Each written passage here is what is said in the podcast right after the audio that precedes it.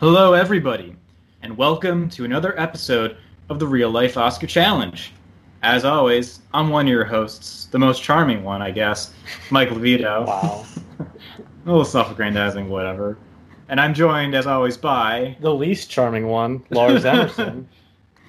And the only female one, so you can actually know what my voice is, Kathleen Levito. Uh, that, that is true. Um, yeah, today we're going to do part two of the 2011 Academy Awards Oscars, as they're colloquially known as. Um, in our first episode, we talked about The Artist, The Descendants, Extremely Loud, Incredibly Close, and The, He- the Help, and Hugo. And this episode, we'll be talking about Midnight in Paris, Moneyball, The Tree of Life, and War Horse, War Horse, as most of you know it by. Um, so let's let's just get started with uh, with Midnight in Paris, directed by Woody Allen, written by Woody Allen, starring uh, Owen Wilson, Rachel McAdams, Kathy Bates, Adrien Brody, Carla Bruni. Fun fact: Carla Bruni married to Nicolas Sarkozy, former president of France. Uh, Marion Cotillard and Michael Sheen. Uh, Midnight in Paris is the story of Owen Wilson's character. He's an American author named Gil Pender. Um, he's kind of like a Hollywood hack screenwriter, at least he considers himself to be. He's working on a novel. He's visiting Paris on the invitation of his fiance's family because his uh, future father-in-law, his company has just merged with a French company there. And you know he, he's very into the art and culture of the city, whereas uh, his future family members are all very sort of they're, they're not really big into France and they don't really get it. And one night he sort of I agree. Yes. uh, he, he sort of drunkenly uh, wanders the streets of Paris, and then a uh, old Peugeot car picks him up, and all of a sudden he's talking to people like Ernest Hemingway and Pablo Picasso and Gertrude Stein and F. Scott Fitzgerald and Zelda Fitzgerald, and he's basically found that at like midnight he's able to sort of go back in time to the 1920s, his idealized period of France, and he falls in love with Marion Cotillard's character, and he has to kind of decide, you know, does does he want to live permanently in this this this sort of fantasy world back in time, or does he want to uh, figure out what to do with his, his life in, in 2010? Um, they say that the year takes place in. Uh, Lars, this was your first time watching. What did you think of it? It was. So, uh, I really adored this movie, Michael. I'm not not gonna lie. I thought it was witty. I thought it was smart. I thought it was clever. I thought it was everything a movie needed to be for me this year. I don't know why I'm talking like a, a sports guy.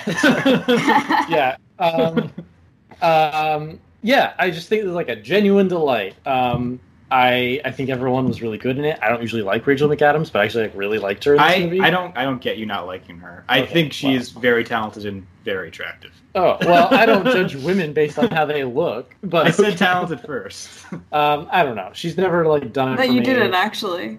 yes, I did. I said very talented and very attractive. Oh, okay, you did. My bad. Yeah. we can literally go back to the tape on this. Um, uh, I just like everyone in this movie is really good. Like Michael Sheen is like so detestable. It's so funny to me. It's like I like went to college with people like him, and it's just so funny to watch them get torn down. Um, as for like the plot, um, you know, it's good. I think it's a nice way to like uh, go into nostalgia and what brings meaning to different people's lives. And it's okay that not everyone finds meaning in what he finds meaning in. Um, but I also don't think it's okay to be ignorant. And I think there's some discussion there. Um, also, talking about white people problems. Can you imagine if, Oh, yeah. if he was Yeah. black and he got in that van? Oh, that's not going to go well. Uh, going back in time all those years. Uh, I was like, brief aside, I was like watching, I think it was like on John Oliver, was talking about like, there's a reason why Marty McFly isn't black. Yeah. it's like, it would have been a very different Mhm. story. Um, but instead, it's like Owen Wilson going back in time, going, "Oh wow!" to everyone meets. Um, so Owen Wilson privilege right there. hmm Um, yeah, I, I, I, I just, I like really, I really just really liked it. I thought it was like really well written. I think like the portrayals of the like historical artists. Um, you know, you've got Picasso, you've got uh, Fitz, uh, yeah, Fitzgerald. Yeah. Um, and uh, my favorite Hemingway. Hemingway. I, He's I like a, Corey Stoll should have been nominated for an Oscar. he's for just that such a role, in my drunk opinion. ass in this. It's Yeah. so funny. Um, I like it's over the top, but I think that's like the point, Right. and it's that makes it interesting and fun. I'll Yeah. start there. Kathleen, I believe you have a dissenting view. Um, I enjoy watching this movie, but it's like I think like looking back on it now from like a day, two days ago when we watched it, I like it more. Um, uh, I think that like what shocked me was like how the characters were written, and I didn't think it was funny just because I thought it was just like, like for instance, like there's like the Americans other than Owen Wilson just hate France so much, Mhm. and like, and I'm just like, like what like Paris isn't like an objectively beautiful city.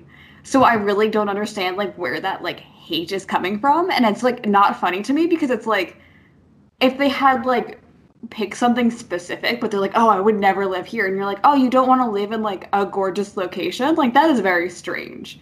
Mhm. Um I don't know. I just felt like off put by those characters and I thought that they were for me I felt that they were like for like the enjoyable level like I could like get get on board with them being like awful people.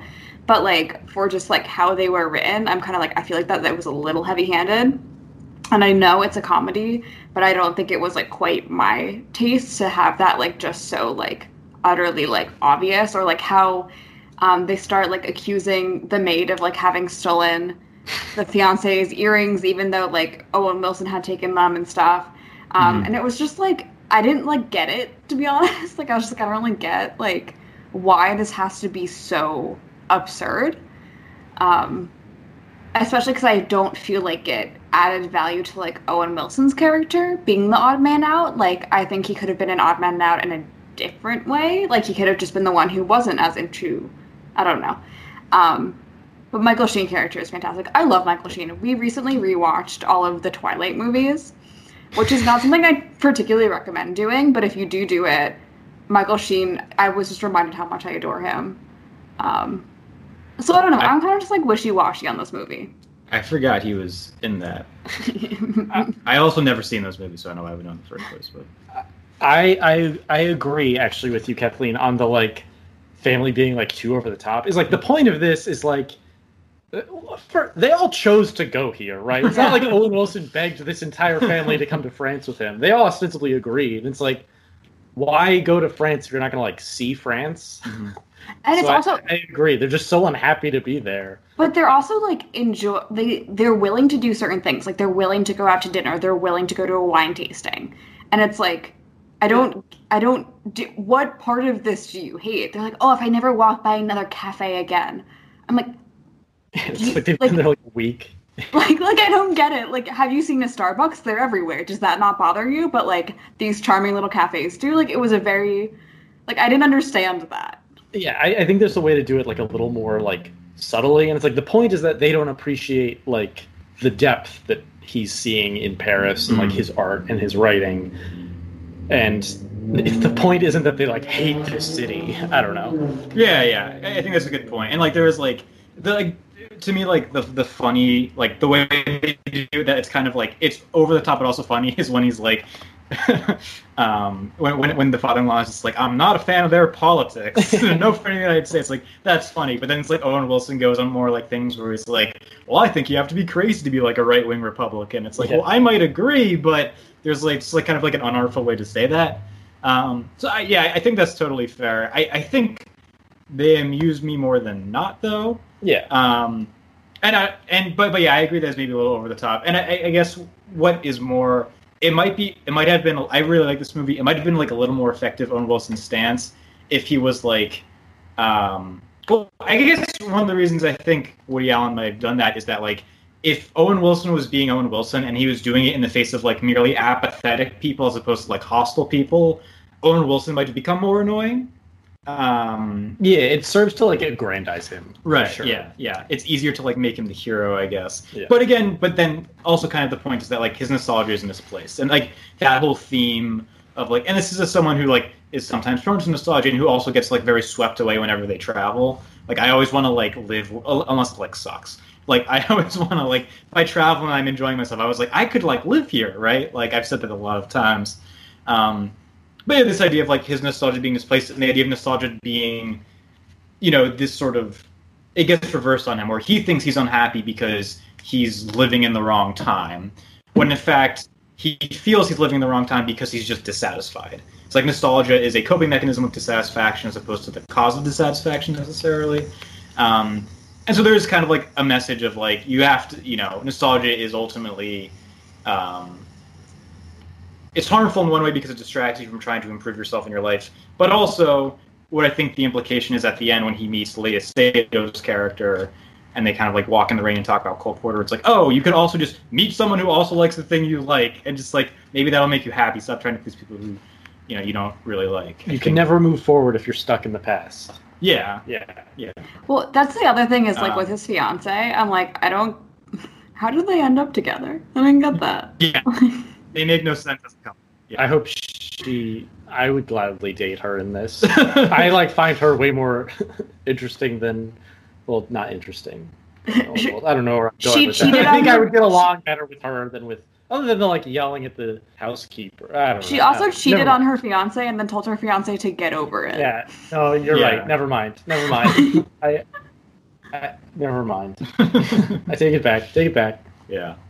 Um, it, it's funny watching this. Did anybody else think of La La Land while they were watching Yes, all the time. I think I there are like so, yeah. direct homages to in La La Land? in La La Land. Yeah, the whole like Paris sequence. Actually. Well, which is really just an homage to an, an American in Paris. oh, an homage. um, Um, yeah, uh, but yeah, I definitely got that vibe where it's like he loves his art and he like needs to like Right. save jazz, yeah. and she, I don't, I don't know. And yeah, and it, it made me be like, huh, maybe like La La Land's a little dumb, but like I still really like La La Land. I actually think that La La Land is just it's it, like this Midnight Paris. I think is the quiet part of La La Land out loud a little bit more.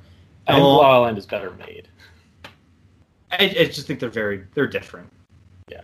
La La Land swings goes for more of a bigger swing, whereas Midnight in Paris is just more self-contained and Midnight Paris tries to like do less. Oh wow. Did you Yeah. think of La La Land, Kathleen? Um, more for visuals, not so much. Like it has that very like crisp quality to like the visuals. Um, but like not. I didn't really draw those. I can I see it now, but I just didn't think about it at the time. Yeah. Um, yeah, Midnight Paris. So I, I have a fun question for the group. Um, what what would your Midnight in Paris be if if you were Hmm. what what what time period would you like want to go back? Now, like I guess what would you want to go back to? This is another very white person question. Yeah. Um, but like where you you get into a mysterious car and it drives you off somewhere, point in time, place. Like what what is that for you all? Can I do like two years ago? um, I I don't know. I might anytime it, people ask me this question, I've like had conversations with people. Where it's like, what time period? If you could choose to live in any time period, where would you go? And I would be like, I would choose to go like as far in the future as possible. I guarantee it's going to be better than whatever is happening in the past. Well, let's say it has to be the past. No. Okay, let me think about it. Kathleen, do you have an idea? Um, I have like a few ideas. Um, and again, like this is like a white people privilege thing because like I I was gonna ask like you guys like would you have s- chosen to stay in like the 1920s Paris or what have you would you have come back like is it worth it to you? But then I was like I would definitely would have come back just for like race relations alone. Um, and also as a woman, I want to like I want the things that I'm allowed now. Um, right. but I think that like the thing anywhere where like going out and dancing was like the activity that you could just easily do and was not like club music. So that might be the 1920s because they were like listening to jazz music and dancing, or it might be like more in the 40s. Um, like a lot of old movies, they go out and have dinner and dancing and anything like that. I really love just that idea that I can go and listen to a live band and like dance. Um, that's but it's not like rock. It's not like techno. It's whatever. Um, that is very attractive to me. So anything like that. Also like 40s, 50s. I really like the fashion. Um, so I would have gone back for the fashion. Can I choose the '90s? Sure. even though I was alive. But can I have been like a ten year old or not ten? Can I have been like a twenty year old in the nineties? Sure. Okay, I really don't want to go very far back. Any- Maybe I'll be a cowboy. No, I want to be a cowboy. Okay. Do I get to choose my job in the past? What are the rules? No, you don't have to. I don't have to. Choose a job. But you can. Can I? You can. Oh, oh, can I be president in like I don't know. 2019. Can I be a cowboy president? Uh, sure. Perfect. That'll be me in the That- that's 1880s. Interesting combination. Um, so within like the 20 year span where like three presidential assassinations happened, you want to be president. Yeah, I'll be a vice president first. Okay. I'll be the cowboy vice president, and they'll be like, "Hee haw!" But they won't shoot me because I'll be a cowboy. You know, they're That's scared, right, you'll shoot scared them of the the, the Yeah. Colorado kid. Right, That's I, I think we have a screenplay going Yeah. here. Um, I I was so I was also thinking like I so I wrote a Letterboxd review for this movie and I came up with seven possible place times and places I want to now this is why you asked. Um, I, I won't go through all of them, but uh, the one. So I like there's one that I was technically alive for and one I was not alive for. What I was technically alive for was like New York in the early 2000s. Um, 9/11. Yeah. well, yeah, that would suck. But um, like, I would, I would love to be like a part of the scene where like that, like the Strokes and like Interpol, and, like the AAS came out of, like that whole meet me in the bathroom, like Manhattan early scene. Um, I think would be pretty cool. Um, that or like the Pacific Northwest in like the 50s or 60s when like the garage rock boom was like happening, and to just like be a part of a band or like hang out with a band that just has like one regional hit that ends up like touring around and like possibly getting a big record contract would also just be like really cool. Um, most of mine are like music related, but I don't want to be German when the wall fell, but like on the cool side, on the western side. yes, That would be a cool moment to at least be around for. True.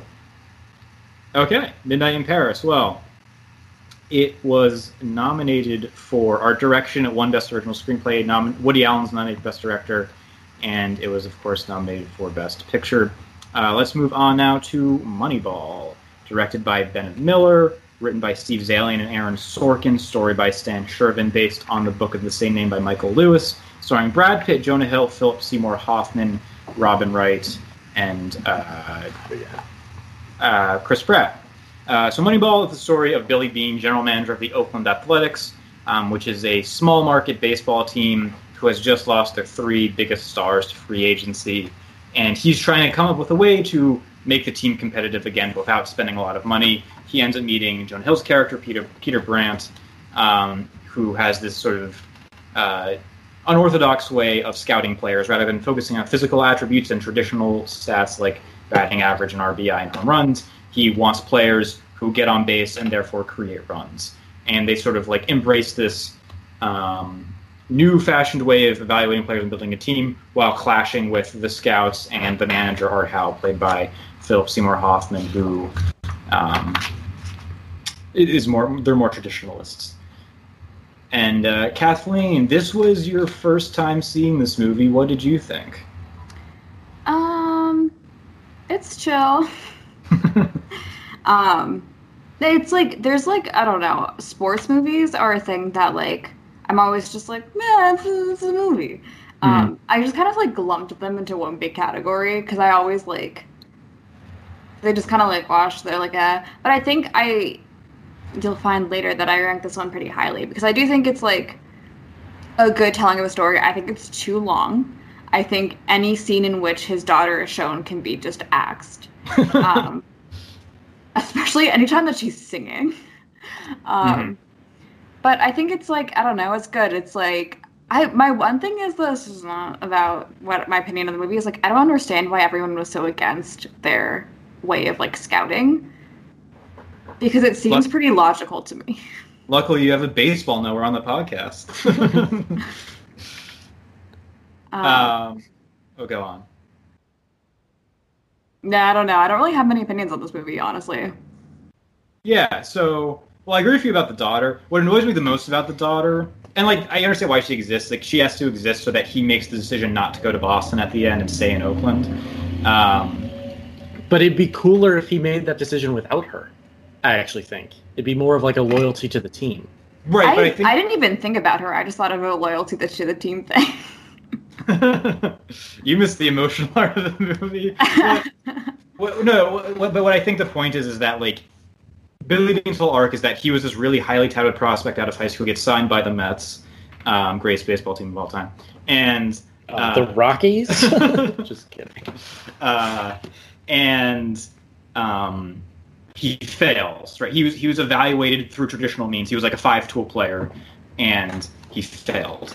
Um, and so what the point is is that like he is trying to redeem his playing career through his general management career, and that's like what I think. I Scout says is like you're just doing this because you were judged the old way and it didn't work, so you're trying to prove that they were wrong and you weren't wrong, right? Uh, Um, and he, uh, the the the, um, what am I trying to say?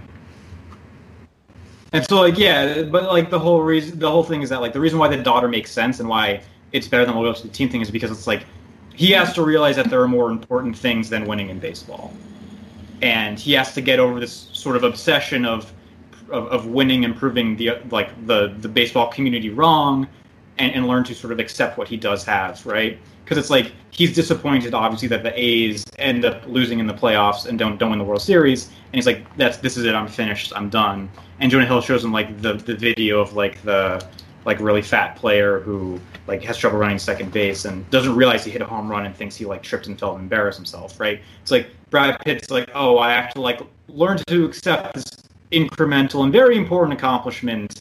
without diminishing it, even though I, I can still want more, but there's also like I don't have to like there, there are other things that can satisfy me. I guess is why. Um, this is how I read it. And as far as why everyone was angry at him, it's just because like a he threatened to like put them out of business, right? And b it's just like it, it's just like really irrational sports dude stuff where it's like, well, yeah, well, you're all those nerds' numbers say one thing, but they never actually played the game, so they don't really know. They don't actually watch the games, even though they do, so they don't really know, right? It's just like, you know, it's it's anytime you have like a scientific or mathematical advance, there's always somebody being like, well, Germans clearly don't exist because you know why? Because because you're making it up, right? Just people didn't didn't think it was real, and yeah.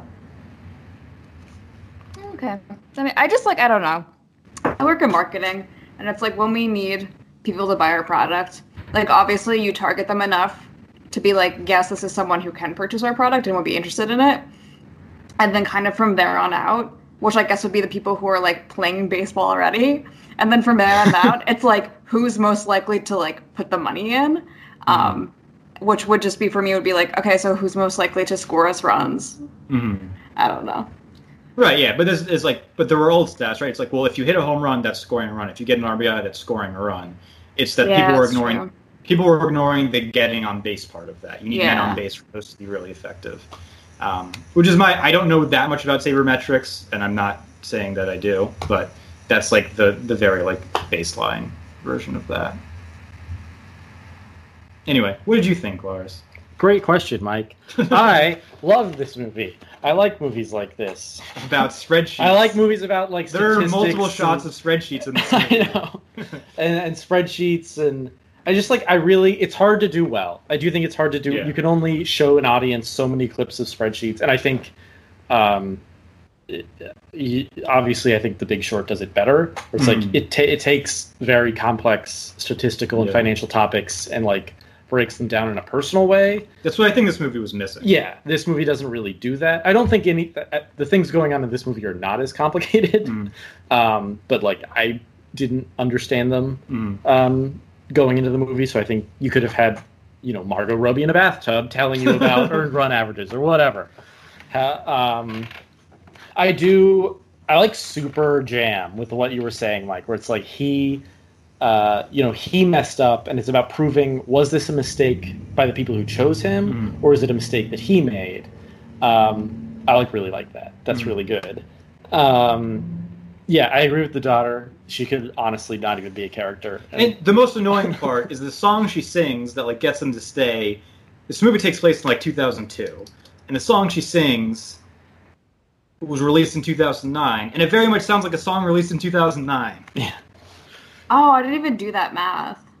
Yeah, it's uh It's, It's Sarah really- Bareilles, right? no, it's it's Leica or Lenka.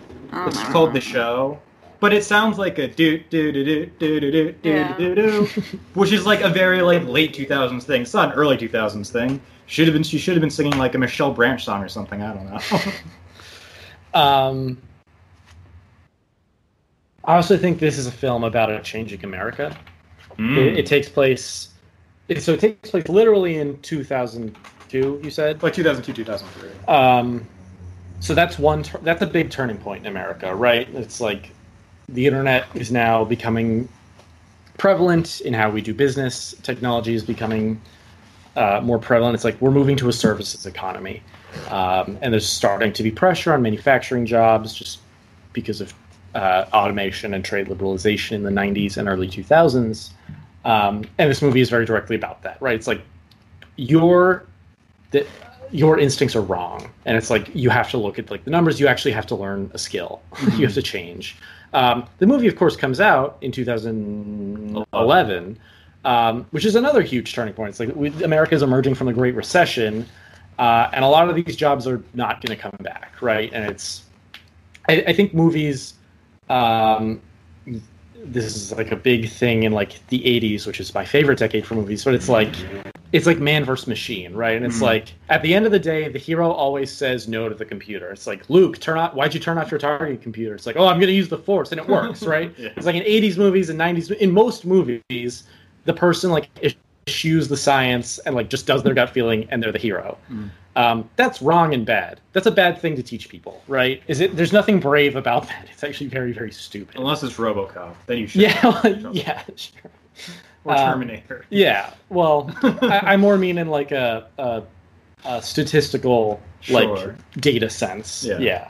Um, and I think this movie turns that into like the opposite. It's something you don't see a lot in movies. Is kind of what I'm saying. It's like this is about the total opposite. It's like you have to believe in this, Mm. and like this is innovative and great. And there's like something very exciting about this new way, and I think that's emblematic of what America's going through in the ten years between when this movie is set and when it comes out. It's like there's a better way.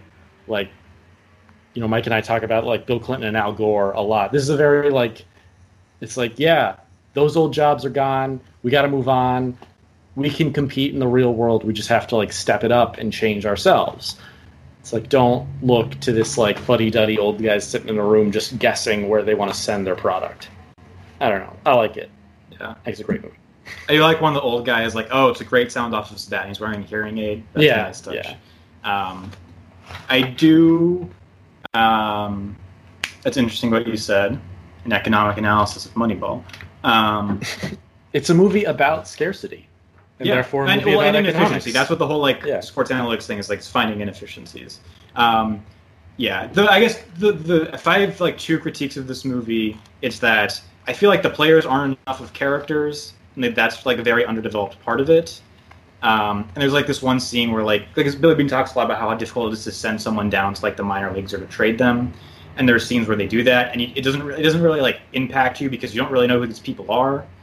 But I also do the scene where he's like teaching Jonah Hill how to like fire someone though, Yeah. it's like these like professionals. You just tell them and Right, you leave. yeah. I like I like I, I, I like how it's not. A, I do kind of like that even though it is like statistically about the players, it's not about the players. Right. I kind of appreciated that. But I do think that, um, and see, that's like the criticism that like a traditional baseball person would have. Yeah. Um, Yeah.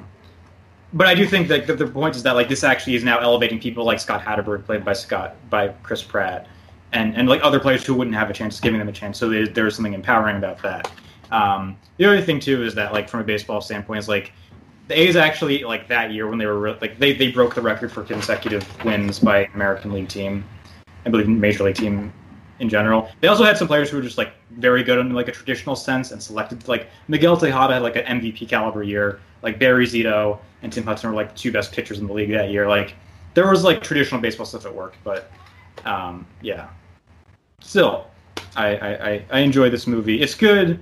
Like you know, I think everybody who likes sports but who's not athletic is like be cool to be like a general manager of a team, and he gets you kind of like behind that curtain, um, and seeing all of that. So yeah, Moneyball. It was uh, nominated for editing, sound mixing, adapted screenplay. Jonah Hill was nominated for best supporting actor. Brad Pitt was nominated for best actor and was nominated for best picture. I do like Brad Pitt in this role a lot. He is. He's really good in this movie. Yeah, yeah. Um, Jonah Hill's not bad in this movie either. Yeah, I, Jonah Hill's a good actor. Yeah, I, I don't know. I guess. What do, do you think Jonah Hill's a good actor, Kathleen? I enjoyed Jonah Hill. yeah, yeah. That's from War Dogs. Well, speaking of war, no, War Horses later. Um, uh, let's do the Tree of Life instead. uh, directed by Terrence Malick, written by Terrence Malick, starring Brad Pitt, Sean Penn, Jessica Chastain, and Tye Sheridan. Tree of Life is ostensibly about um, a family, I believe in like Texas, somewhere in this. It is in Texas, in uh, the '50s, and sort of, I guess the. Uh, I, I don't know. Basically, it's like the, the mom is very nice and sweet, and the kids, specifically Tye Sheridan, love her, and the dad is kind of harsh. Um, and Firm but fair. is harsh and kind of a dick, and they don't like him. And also, there's a lot of stuff about like the birth of the universe and dinosaurs, and eventually, like it's not spoiling anything. It happens like within the first ten minutes. The one kid's brother dies, and we see Sean Penn in the future being sad about that, and he envisions some weird heaven scene with his, his dead family members. Um, I'll, I'll start on this movie. I was expecting to hate it. I I didn't hate it though. It just I just ended up filing under like extremely not for me. um, this is like a beautiful movie visually, but on some level, it just it, I don't really I don't. It seems like it's trying to be very profound, and I just didn't really buy its profundity. And at some level, just watching these kids run around and be sad only became so while while there's like this wistful philosophical things being said over it, just was really only so interesting to me, and I just don't I just don't get it. And and like honestly, like I was so I was reading about like the birth of the universe stuff. The way they did it is like there's actually like an artist who just like it was all like liquid. Like it was just like pouring different dyes and stuff into liquid and then filming it like up close. it's very David Lynch. Yes. Um, and well, by David Lynch, by the way, apparently said he did not like this movie. Oh, really? Because I was He's- saying, Crazy. Where is it? Where I was it, in- I was saying to Milo that I'm like, this reminded me very much of season three of Yeah. Twin Peaks. Yeah. Well, that's kind of my thing. Baron David Lynch, he's like, look, he's like, I like the director. He's a nice guy. I like his other stuff. This is just like, he he wasn't like, this sucks. He's like, this is just like not for me. Um, so me and David It's kind of how I feel. Yeah. yeah. Uh, but uh, yeah, I kind of like talking about like season three. Like, there's episode eight is the one with the nuclear bomb. Got a light. Like that to me is like an experimental movie that I think made a point and and conveyed a feeling. This to me just confused me, and also like when like the end the end scene at the beach where it's like his mother and she's getting like draped with all this like stuff by all these other people. To me, it was just like I'm like can this just end now, please? Like I'm getting absolutely nothing out of it. It's very like Oedipus complexy, is it? It not? is. It is. Yeah. It's very Oedipal. Um, Hey, anyway, what, what, what did you think, Kathleen? Um, I guess same. Like, I was saying, like Milo and I were saying that like it's very pretty. So if Mhm. you like a good pretty movie, then perhaps I could do without any of the like birth of the universe cellular shit. Like I don't really, just, I hated it. I don't know if it's because I like sat through two semesters of like anatomy and physiology, and I'm like I don't want to see like cells because I already did that. Like I don't know, um, but I don't know. I didn't enjoy it. It felt very like I don't know how much time either of you have spent on Tumblr, but Not not very little. I don't Back do in that my- anymore. back in my high school days, I like I never understood Tumblr, but I like went on it a lot because it's a lot of just like pictures and stuff, and I like I like Im- images and I like stuff like that. So you would find these people's like Tumblr accounts that were just like like quotes about being like either depressed or about being like an angsty teen and then pictures of just like people in like flower fields or people just like very just like kind of like um small town america y and you're like where are you getting these screenshots from? Like who created these and how did they come to your life? It's like this it's like this movie is what does that. Like it's like just all of these images that like create a sense of like kind of nostalgia that but like that is useless um in my opinion um, yeah. Oh, go ahead. but it's just kind of one of those things that's like oh it's a very like art student-y thing that i feel like people would like take and be like yes without actually knowing what they're talking about It it did feel almost like it was like a stereotype of this kind of movie where there's just like random shots of birds flying over the sun and a field of sunflowers and a woman's hand going through the grass and like Yeah. jellyfish in the ocean. Like it just that it just felt very like thrown in there. Like we like the other Terrence Malick movie we watched was The Thin Red Line, which was also not my jam. But visually, all that made sense because it was all about what was going on in that movie, whereas this just felt kind of stream of consciousness. Um, Um, oh, it's also kind of like um, a little Lana Del Rey esque. interesting. In that, like, I don't know, have you ever seen her Ride music video where she's like talking over it? Oh Mhm. no, have you listened to the new song she put out called like Well, she's I I haven't yet, but she's doing like a spoken word thing, right? Yeah, so it's spoken word and that's what it felt like of just like this like when like the like there's two ways, like the way of nature and the way of grace, which I just like didn't agree with that quote. I thought that like in my opinion nature is different than what you said nature was, but like whatever. Um I don't I just it was just kind of like a art piece just slapped up there and we're like marvel at it bitches. Like there was no like I don't know. What do you think. Lois? Um, so, um, I, I'm, I, I, I, I think this movie's like impossible to rate. I, I, I struggled to give it a star rating on Letterboxd, uh, where you can find me at Lars Emerson. Um, I, I, so I ultimately did not. I just submitted a rating or a, wa- a viewing. Um, but I read like a ton of Letterboxd review- reviews of this, a lot of which were like four, four and a half, five stars, because I couldn't find like a lot of negative ones and I was like reading, and I did start to vibe with some of the stuff that people said. I'm not sure I agree totally, but like I got it. It's like a lot of people were talking. It's like this is the closest that film has come to like touching God. was like kind of the Sure. gist of a lot of them, and it's like I sort of actually get that. Mhm. I get what they mean.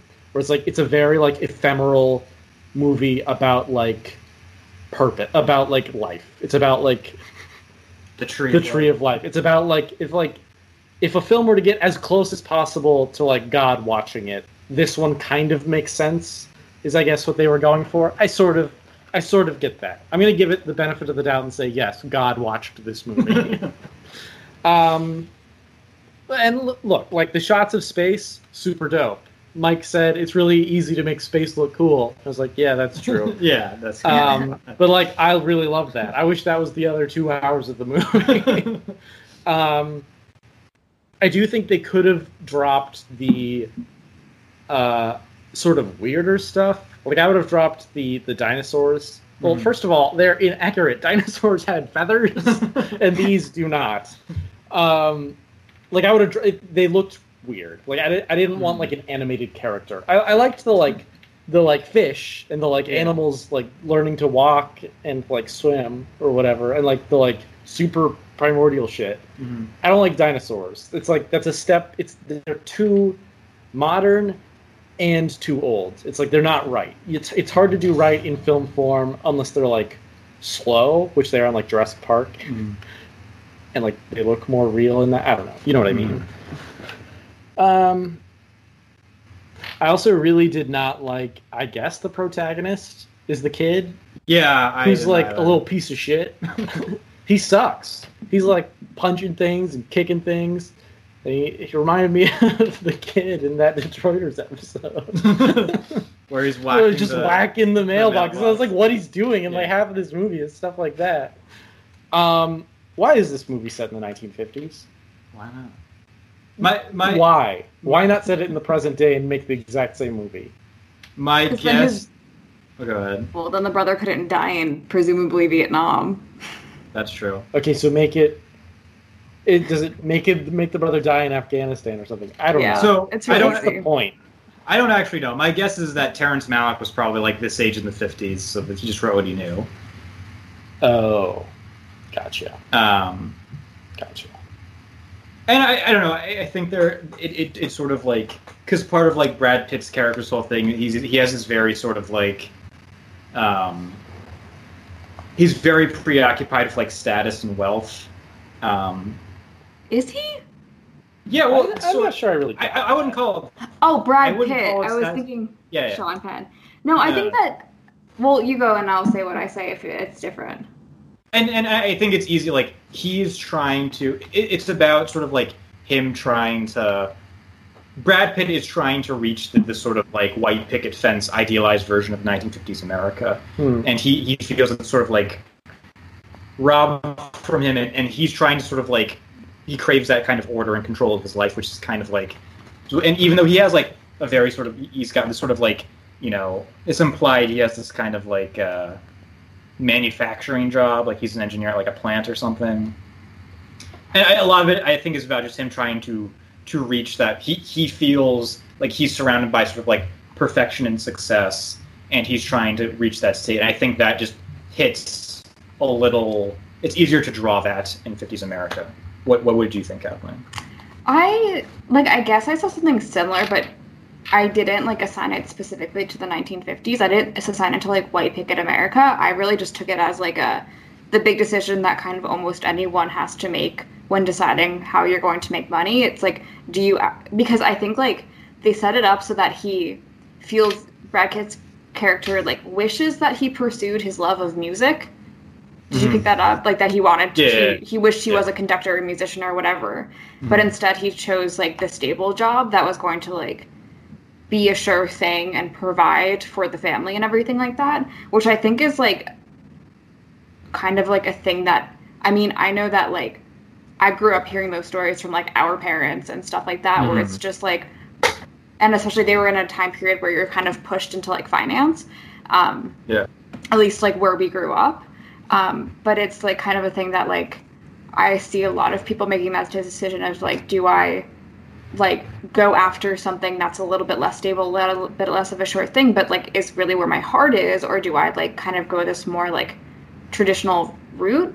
And I feel like I I didn't see so much like as in like perfection, keeping up with the Joneses kind of thing. I just saw it more as that like, what do you go by? Like, what is what do you commit yourself to kind of um, and then i saw that like i don't know and that's what i kind of felt like with him being very like um, with his sons being a lot more like uh, stricter and like that was not so much i don't know it just made me feel like he was trying to set them up for success and he was just Mhm. going about it in kind of like not the best way I didn't so much read it as in like he's striving for a perfection or he's striving for like a certain reality. It was just like that he made his choice and that was kind of that.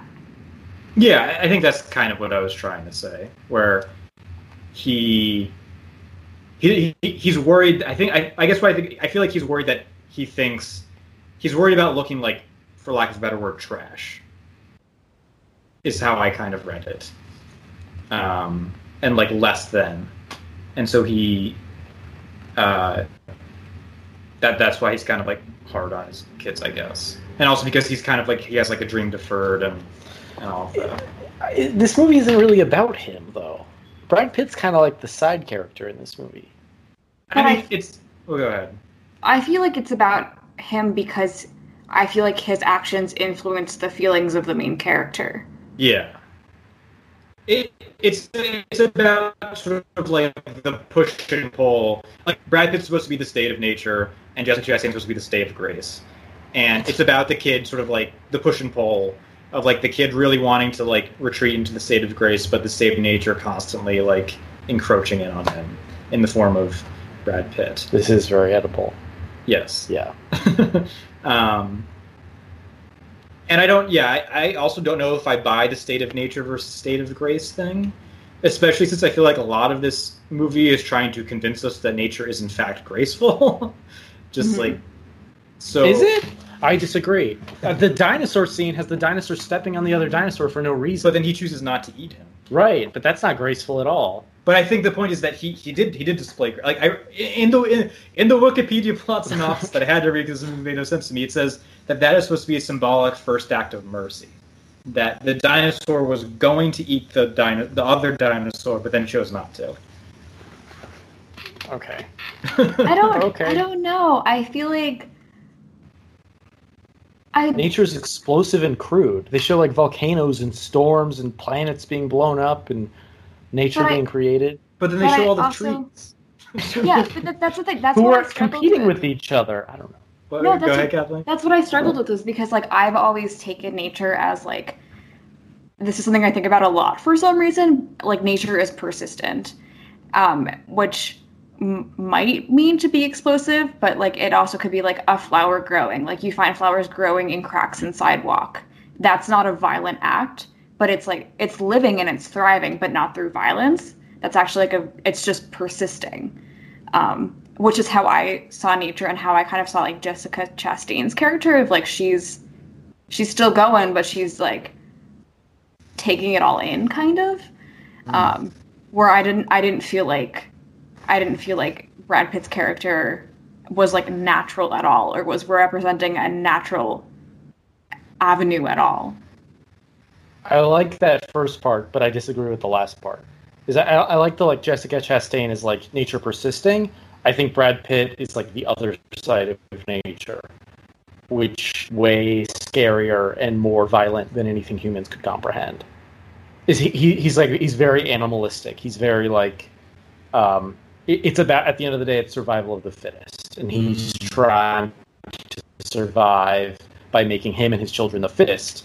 Um, nature is not like there's beauty in nature. There's nothing like innocent about it. Mhm. Right?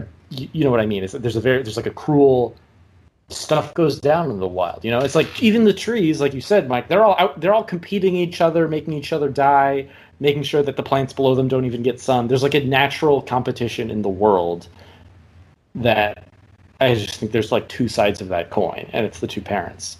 And now this movie's getting deeper. I, and I'm starting to fuck with this. Okay, okay. Will it Um, affect your rankings? I don't think so. Um, oh, Tree of Life. Yeah, I, I don't know. I guess it, it, it this is becoming in, this is becoming like a freshman philosophy class now, though, where it's like Yeah. I actually think.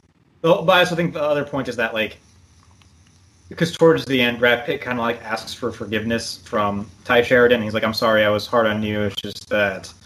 He gives some reasoning why he was acting the way he was. I don't really remember what it was, but I think also where it's like Whereas nature, it's it's it's it's it's not necessarily innocent, but it's also not malicious. I think is the point. It just happens. Yeah. Yeah. Um, that's that's my okay. So not to make this back another you know freshman philosophy class, but that's my thing. I think maybe my issue is like the distinction that grace is separate from nature, mhm. or like maybe my issues with the word grace is that like I don't. It's like I don't know. I I yeah. Well, go ahead. I think that I just I think that I think that they didn't define their terms. That's Mhm. what I will say. And I feel like in any good like academic paper you need to define your terms. And while this is not an academic paper, I think that their terms are very um, up to interpretation and that's pissing me off.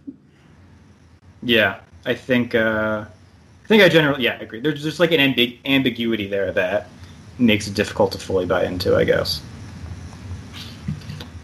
Um, all right. Well, you know what's interesting is, is Sean Penn apparently also didn't like this movie, or he was like underwhelmed by it.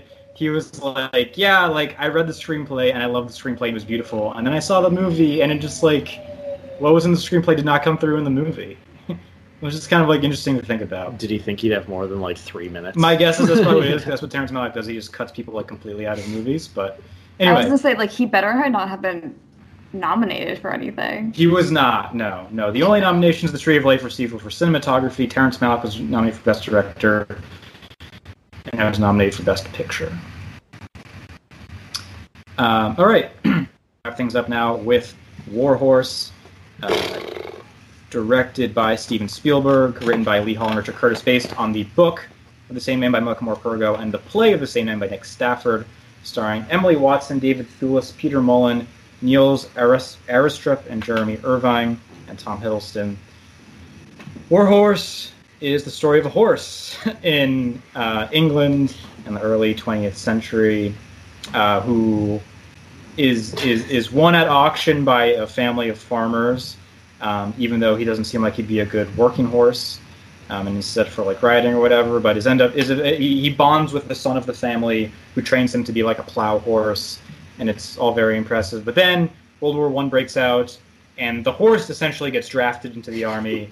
Um, Colonel Horse. yeah. Private Horse reporting for duty, sir. and uh, and and uh, and and and and ridden by Tom Hiddleston.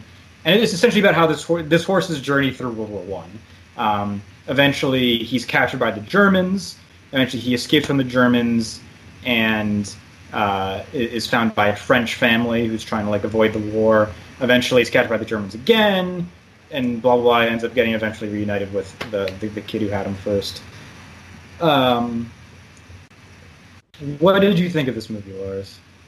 Um, so you know, we got to this movie, and I think we all had like an eyebrow raise. It's like Mm. Warhorse nominated for Best Picture. This ought to be interesting. Um, I think we were all worried. I mean, I'll speak for myself. I was worried that this movie would be like what the first act of this movie is like, which Mhm. is like Babe esque. Um, it's like it reminds me just so much of Babe. It's Mhm. like they get this horse, and it's like we're gonna teach this horse how to like walk the plow Mm. um, and work on the fields. And there's like a, a, a swan or a goose. yeah. And that, that also seems to be like semi sentient, like following them around and like knows who the bad guys are. I was like, that doesn't. Is this supposed to be real? And I like, I, I remember like asking that. It's like, is there supposed to be like a fantastical element? It's like, no, this is all real. Um, but like the first act of this movie does not feel that way. It's like boy meets horse, boy falls in love with horse, horse loves boy, horse gets drafted into the war. Um, so you know, by the time the second act moves around, Tom Hiddleston is, enters the picture. Um, I actually think this movie gets like significantly better. It like picks up. There's some super cool shots. Um, that we all talked like a lot about like the scene, like the initial charge scene, where it's like all the like British troops emerge out of the like wheat field. Mm. It's like so badass. Yeah, that's, that's really a great scene.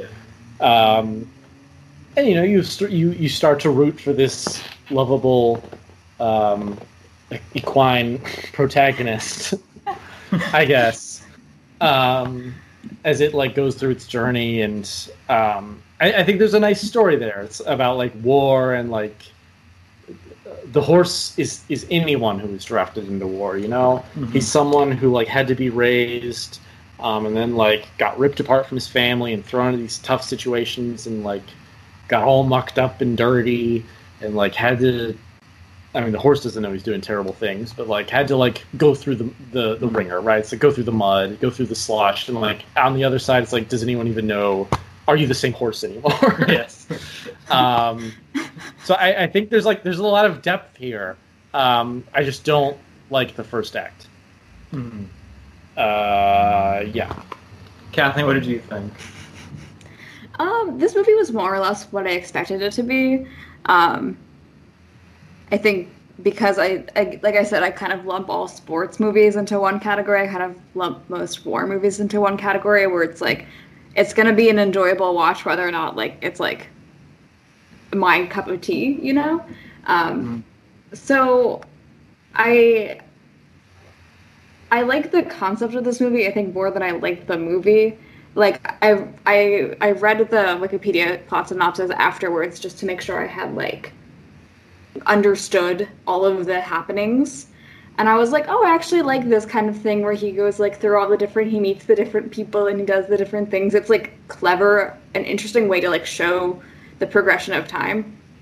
Um, I did not like the first act though. I thought that it was like I, I guess I get the point of like the whole like the field and the whatever sowing the field and stuff to like build the character of the horse because we need to like know who that he's a strong macho you know for like believe like he's like a, a hope inspiring horse and whatever but i also think it was just like weird i feel like because he's a horse you could just be like the boy loves him because he's a horse and i'd be like okay like i don't feel the need to like have my own like I don't need to be convinced of the likability of the horse, you know. Mhm. So I'm not going to be no matter what. Um, and then like I don't know. I think it was. I think it's just kind of silly though. Like I think I think that having a movie centered around a horse that travels and inspires hope in those he comes into contact with is just very silly. Like I couldn't really take it seriously. I, I think I'm sort of in the same mood. It's just like weird. Like it's just like a weird movie. Um, and like I appreciate what it, I appreciate I appreciate what it's trying to do and what it does do sometimes, but it's just it, it feels extremely '90s, um, and and looks '90s in a lot of cases, and it it it just feels like a they're trying to make like a fairy tale out of World War One. Is kind of what it felt like to me. It's like a grandma movie. yeah. It oh, is, it's yeah. hundred percent. Oh, Yeah. for sure. Yeah, yeah. I, it's also like a. I actually have a very vivid memory of my grandfather seeing this movie, and then like telling the plot back to me in like excruciating detail, which is just like a trait that my grandfather and I actually possess. Um, and yeah, it's just, it's just, it's just, a, it's just an odd choice. And I was reading about this. So it's based initially. So there's a book called War Horse written by this guy Malcolm Morpurgo, and like the horse is the main character, and it's all told from the horse's point of view. And then I was hungry. Yeah, yeah. Like I don't like he's like the main character, and then this guy really wanted to make it into a movie, but realized it'd be very difficult to make it into a movie if a horse is the main character, and so it was a play first, which would make it even more difficult to make the horse the main. Yeah, I do not how get how you make this into a play. It was all like I really want to see it though. It's puppets. I really want to see that. It was like a Even really the big- people were puppets. No, people were not puppets. Um, it was like a really big deal when it was out. Um, it was. It wasn't on Broadway, but it was several cities away. I think it was on Broadway. It, No, I'm it just started in. London, but um, I, it- it's just it feel it kind of feels like a parody of an Oscar movie in a lot of ways. Is how I feel about it, and I'm just glad the horse didn't die. That'd be a real bummer. I'm glad he the lived. other horse dies, and that made The- me sad. Yeah, the other horse. yeah, that was sad. Um, I, I, it's just like, like the author. I remember the author saying like apparently this guy was this guy he apparently had sold a few scripts, but he was like this was by far like the most lucrative script I ever sold, and I hope it I hope it you know I hope it, like it be, it gets on the level like All Quiet on a West on the Western Front, just like a story. The, the the sense the senseless loss that we incur in war and the horrors of it and all that and like I appreciate your ambition, but this just was not that movie. It it doesn't make war look fun, certainly. And I think there was a there was a theme of like what war does to us and, and how it makes us unrecognizable sometimes. But it's just kind of like corny and just like a weird way to try and present that. And it just it just felt it, it's just it's just weird. It just like I and I was reading about how like Steven Spielberg came to direct it, where he's just like he saw the play in London and it like brought him to tears and was like, I need to make this movie. I just can't imagine feeling like that. I guess I don't know. Um, yeah. what Kathleen said was like movie. I don't like movies about like war and movies about sports. I've been trying to make like this Venn diagram of like movies about sports, movies about war, and movies about horses, and like trying to find one in the middle, but I can't. Seabiscuit is a movie about sports and horses. yeah, This is about war and horses. What's a movie that's about all three? I don't know. that's a good question. Um, yeah, I, I, Spirit, I can't think of one. Stallion of the Cimarron. Maybe. Not really about sports. I feel like the silliest part of this movie is also maybe one of the most tragic. Um, when the horse visits like the the guy who lives on the farm with his granddaughter, and then the granddaughter apparently dies at some point during the war. So he goes back and tries to buy the horse. How did you know it was that horse? One, That's you had question. the horse for like a single day. He so heard why do about. you have He, ta- he they ask him that But like, how, how does he know that? It, I guess. because they say this horse has been through this and this and this. Uh, and he like puts oh, the pieces okay. together. Oh. And then he says like that's why I came all the way from France to get this horse. They ask him that. Well, he was still in France. Oh yeah, I think this is where I came from my windmill town to get this Yeah. horse. But it's it, it's um it's it's just I mean, how could the blind boy know about the horse? He's blind at the time. The blind original owner of the horse have known it was the horse. That makes a little more sense to me, Yeah. though. 'Cause He, he like wrote it and stuff, But he like, I, I don't know. and because he does like his special whistle on the horse recognizes. yeah. I wish I wasn't that horse though. I wish that he just like I don't know. he does that with every horse he sees. And it's just a tra- That's what you don't see in this movie. It's just a tragic story of a guy teasing horses. This, I I have been playing a lot of Red Dead Redemption recently, and at the end of the main story, your horse dies. So this did this did hit me kind of hard parts of this movie. Oh, that's rough. Um, Poor Buttercup I named my horse Antigone, and Tigany. and then my other one was Fatima. Um, but yeah, I. So it, it made me feel things. It just felt like, even from like a production design standpoint, it just feels sort of like. It's like you bought an Oscar movie starter kit, and Yeah. you made a movie. Do you So- ever like um so Taylor Swift has recently put out a new album and so suggested to me on my YouTube thingy, my whatever YouTube account is like all of these like mashups people have made of like Taylor Swift songs and like for some reason Harry Styles songs. And they They go? At one point, yeah. Like during the 1980 Isn't the rumor that the song? Yeah, Styles about Harry Styles. yeah.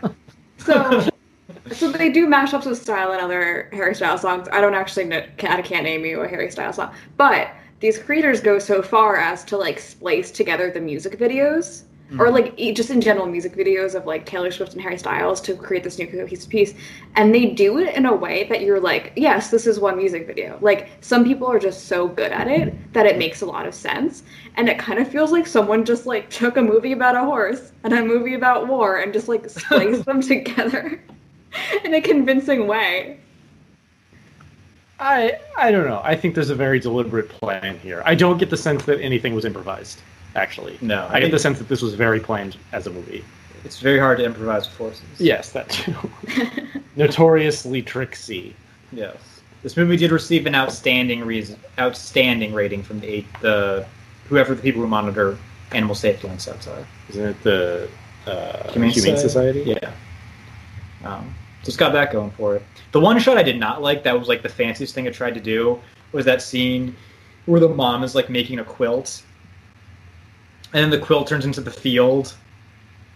I don't remember that. It, it was a weird scene. It, it was it was very. It was in the. Babe part of this Yes, movie. yes.